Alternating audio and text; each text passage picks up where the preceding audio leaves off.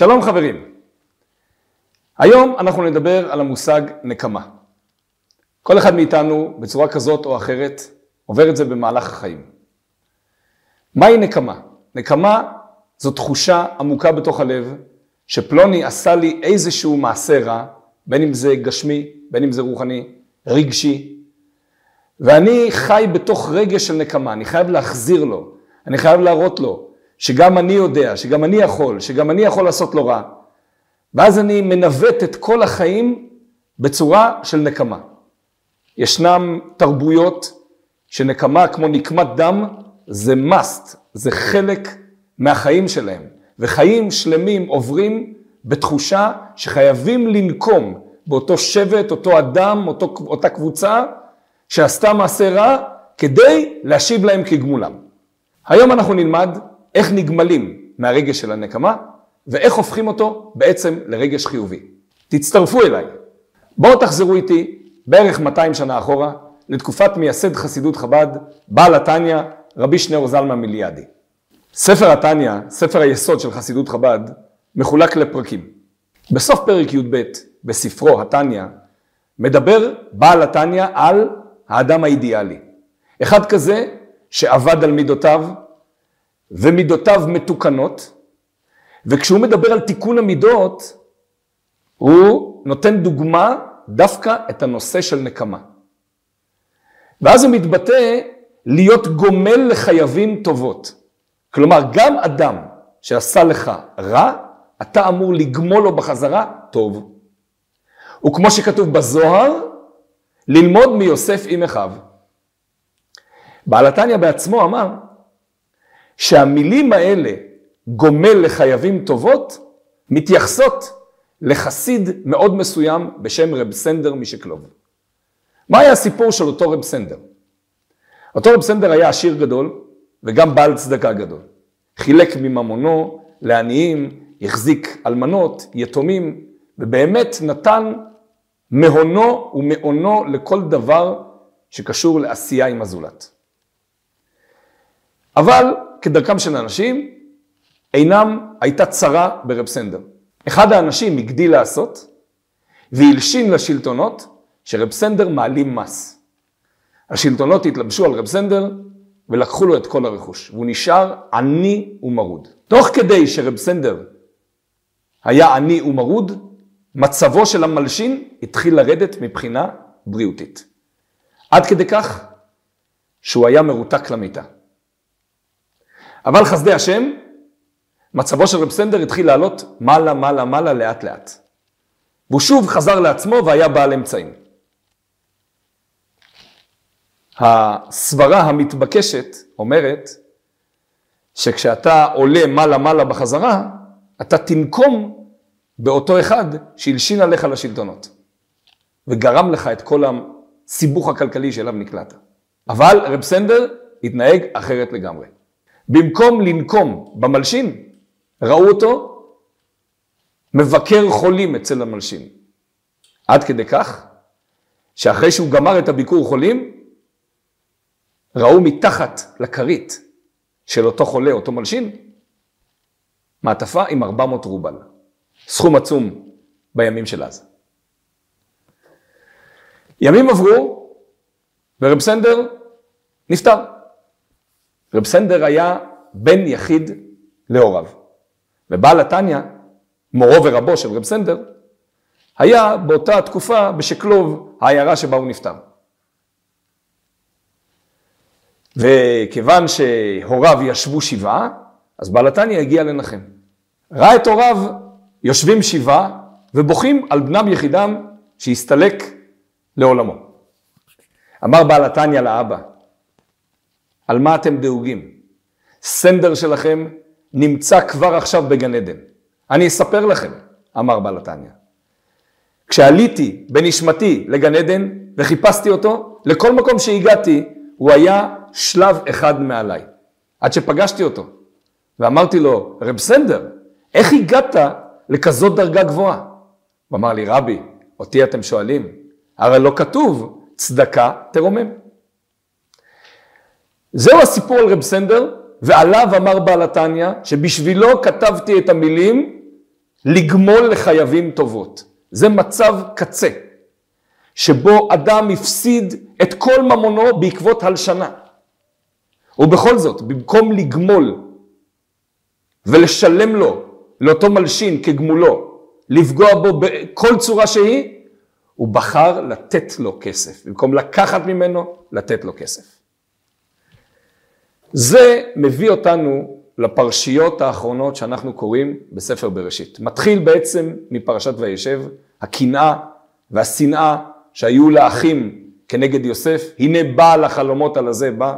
ההשלכה שלו לבור מתגלגל דרך זה שיוסף יורד למצרים, נהיה עבד אצל פוטיפר, עד שהקדוש ברוך הוא עושה ניסים והוא עולה לגדולה, והופך להיות משנה למלך מצרים, והאחים שהיו בארץ כנען, באים אל יוסף להשתחוות אליו ולבקש ממנו מזון. ברגע שיוסף מתגלה לאחים שלו, לא רק שהוא לא גומל להם רעה על כל הדברים השליליים שהם עשו לו עד עכשיו, אלא הוא נותן להם מזון, נותן להם טובה, משלם טובה תחת רעה, גומל לחייבים טובות. בסוף הפרשה שלנו, פרשת ויחי, יוסף מסכם את כל המצב הזה בפסוק אחד. ואתם חשבתם עליי רעה, אלוקים חשבה לטובה, למען עשו כיום הזה להחיות עם רב. אתם חשבתם עליי רעה, אתם רציתם להזיק לי, אתם קינאתם בי, אתם חשבתם לעשות לי מעשים שליליים, אבל אני לא מסתכל על מה אתם חשבתם. אלוקים חשבה לטובה. כשמסתכלים על זה בראי ההיסטוריה, מבינים שהקדוש ברוך הוא שם את יוסף במקום הנכון, כי הוא צריך להיות זה שיביא פרנסה לבניו של יעקב ולכל העולם כולו. אחרת למעשה, כל העולם היה גובע ברעב. מה המוטיב שגרם לאחים להשליך אותו לבור, כרגע בכלל לא משנה. אלוקים חשבה לטובה, למען עשו כיום הזה להחיות עם רב. בואו נחזור למה אומרת התורה בנושא של נקמה. לא תיקום ולא תיטור. מה ההבדל הבסיסי בין נקמה לנתירה? נקמה, פירושו, אתה משאיל לי משהו, אני משאיל לך בחזרה. אם אתה לא משאיל לי, אני נוקם בך ולא משאיל לך בחזרה. מהי נתירה? נתירה זה שמירה. נותר הוא שומר. לא תיתור, פירושו לא תשמור בלב. יכול להיות מצב שאני אגיד לך, אתה לא ישאלת לי גרזן, אבל אני כן ישאיל לך גרזן, ואני לא יעשה כמו שאתה עשית לי. אז לכאורה בפן המעשי כן נשאלתי לך גרזן, אבל בפן המחשבתי, הרגשי, נשארתי נותר, נשארתי שומר את מה שאתה עשית לי בעבר. התורה מצווה לא רק לא תיקום בפן המעשי, אלא גם לא תיתור בפן הרגשי. איך מגיעים לכזאת דרגה גבוהה של קשר עם הקדוש ברוך הוא, עד כדי ביצוע הציווי לא תיתור? בעצם מהי נקמה? נקמה היא תחושה של אגו. כשאני בעל אגו, ואתה פגעת לי באגו, לא משנה אם זה בצורה פיזית או רגשית, או פגעת לי ברכוש, אני מעוניין לנקום ולהחזיר מידה כנגד מידה. בין אם זה באותו דבר עצמו, בין אם זה בדבר הרבה יותר גבוה, עד כדי נקמת דם שאני לוקח לך את החיים. אתה אולי עשית לי דבר קטן, אבל זה פגע בי עד כדי כך, שאני מוכן ליטול ממך את החיים שלך, הדבר היקר ביותר לך. המניע הוא אגו. המניע הוא הרגשה שאני נפגעתי ואני צריך לשלם לך. בוא נחשוב יותר גבוה. יותר גבוה מהאגו הפרטי שלי, יותר גבוה מרגש הפגיעה הפרטי שלי, ונחשוב על הגבוה מכל, על הקדוש ברוך הוא. ניתן לזה דוגמה. יום של חורף, ואתה הולך ברחוב, ונרטב מהגשם מכף רגל ועד ראש. חשבת פעם לנקום בקדוש ברוך הוא על זה שנרטבת? עלה על דעתך איך אתה משיב לקדוש ברוך הוא ומרטיב גם אותו?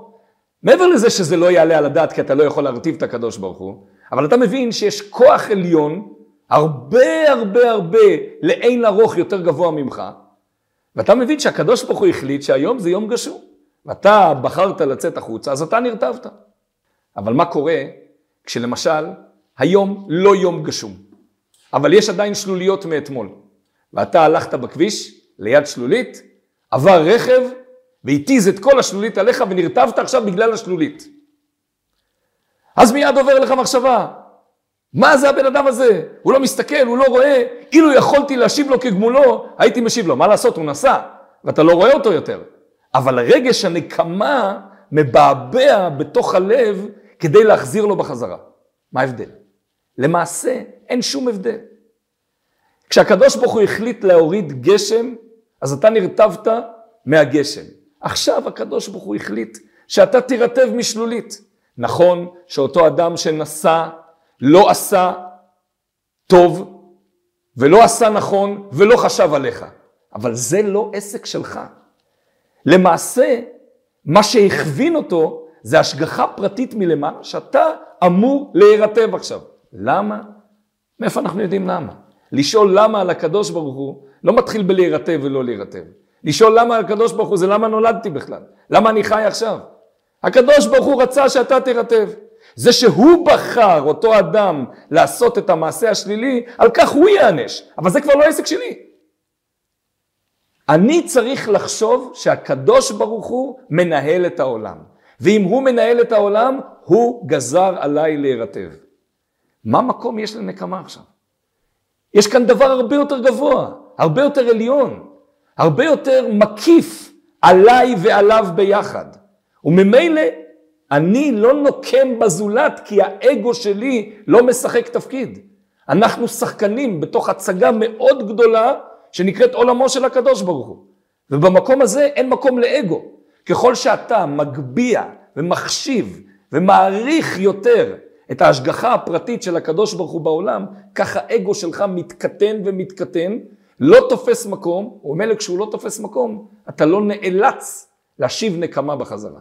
אנשים בטעות שמים את עצמם בתור הצדק בעולם. פלוני הזיק לי, עכשיו הצדק בעולם אומר שאני צריך להזיק לו בחזרה. לא, זה לא התפקיד שלי. הרבה שלוחים למקום. אם הקדוש ברוך הוא ירצה הוא יעניש אותו, אם הוא לא ירצה הוא לא יעניש אותו. אני לא יודע מה הצדק הסופי בעולם. התפקיד שלי זה להיות מלא בביטחון שהקדוש ברוך הוא עושה הכל נכון ובצדק בעולם. ואם אני נרטבתי מהשלולית, או כל נזק אחר שנגרם לי, אני אמור לקבל את הנזק הזה. ממי? זה כבר לא עסק שלי. לא אני בחרתי את המזיק הזה, לא אני בחרתי את המכונית עם השלולית. אני קיבלתי את הנזק. ממי? זה בכלל לא עניין שלי. אני אמור להתמלא בביטחון שיש צדק ויושר בתוך עולמו של הקדוש ברוך הוא. מה הרווח הנקי מכל התחושה הזאת? אדם שחי עם רגשות נקם, חי כל חייו בתסכול עצום. גם אם הוא ינקום בחזרה, אז א' אתה נוקם בשני, השני ינקום בך בחזרה, וזה מעגל קסמים שלא נגמר עד סוף החיים. ואם לא תנקום בשני, אתה כל הזמן חי בתחושה של תסכול עצום. מאוד הייתי רוצה ללמד אותו לקח, אבל אני לא מצליח, כי אני לא יכול, כי אני מפחד מהמשטרה, כי כל מיני שיקולים צדדיים. אבל בפנים אתה כל הזמן אוכל את עצמך, למה אני לא נוקם בו בחזרה? הרוגע הוא ממך והלאה. אתה לא מצליח להגיע אליו. לך אחורה. קח אוויר. תחשוב על זה שהקדוש ברוך הוא מנהיג את העולם. הקדוש ברוך הוא זן ומפרנס את כולם. הקדוש ברוך הוא יודע מה אתה צריך, ויודע גם מתי אתה צריך לקבל פרס, מתי אתה צריך לקבל עונש. הקדוש ברוך הוא הוריד גשם, והקדוש ברוך הוא בחר בבן אדם הזה שיעבור עם אוטו בשלולית וירטיב אותך. למה? זה בכלל לא עניין שלך. אתה לוקח אוויר ואתה מתמלא בביטחון. בצורה הזאת אתה חי ברוגע כל החיים. כשאדם חי ברוגע, יש לו כל כך הרבה זמן להתעסק עם הדברים שלו. פתאום הוא מגלה מה הוא צריך לתקן. פתאום הוא מגלה כמה הוא יכול לחיות באמת בצורה אמיתית את החיים, ולא רק כל הזמן בתחושה של מה אני עושה לזולת. אתה מתחיל לחיות את החיים שלך בעצמך, במקום לחיות את החיים של הזולת בתוך הלב שלך. בפרשיות האלה אנחנו צריכים לקחת לעצמנו את התחושה הגדולה והחזקה. ואתם חשבתם עליי רעה, אלוקים חשבה לטובה. הקדוש ברוך הוא חושב רק לטובה עבורנו.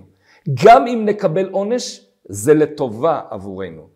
כשהורים מקלחים ילד שהיה בבוץ או בארגז חול, והם משפשפים את כל המקומות המלוכלכים, והילד בוכה, אף אחד לא יחשוב שזה לרעת הילד. מה לעשות? כדי להוריד קטם של בוץ, קטם של לכלוך, קטם של לורדים על היד, צריך קצת לשפשף ולעבוד קשה עם סבון. הילד בוכה, אבל זה לטובתו. אלוקים חשבה לטובה. בכל דבר שקורה לנו בחיים, הכל, הכל, הכל לטובתנו. גם אם הזולת עשה את זה בדעתו הוא ובמחשבתו הוא, כדי לעשות לנו רע, אנחנו מתעלמים מהחשיבה שלו, ואנחנו חושבים מה הקדוש ברוך הוא רצה בדבר הזה. ואז אנחנו מתמלאים בתחושה של ביטחון בקדוש ברוך הוא, והחיים הרבה יותר טובים, הרבה יותר שמחים. מאחל לכולנו שבעזרת השם נתמלא בביטחון בקדוש ברוך הוא, ונראה אור בתוך החיים הפרטיים והכלליים, ונזכה בעזרת השם לאור הגדול של ביאת משיח צדקנו בקרוב ממש.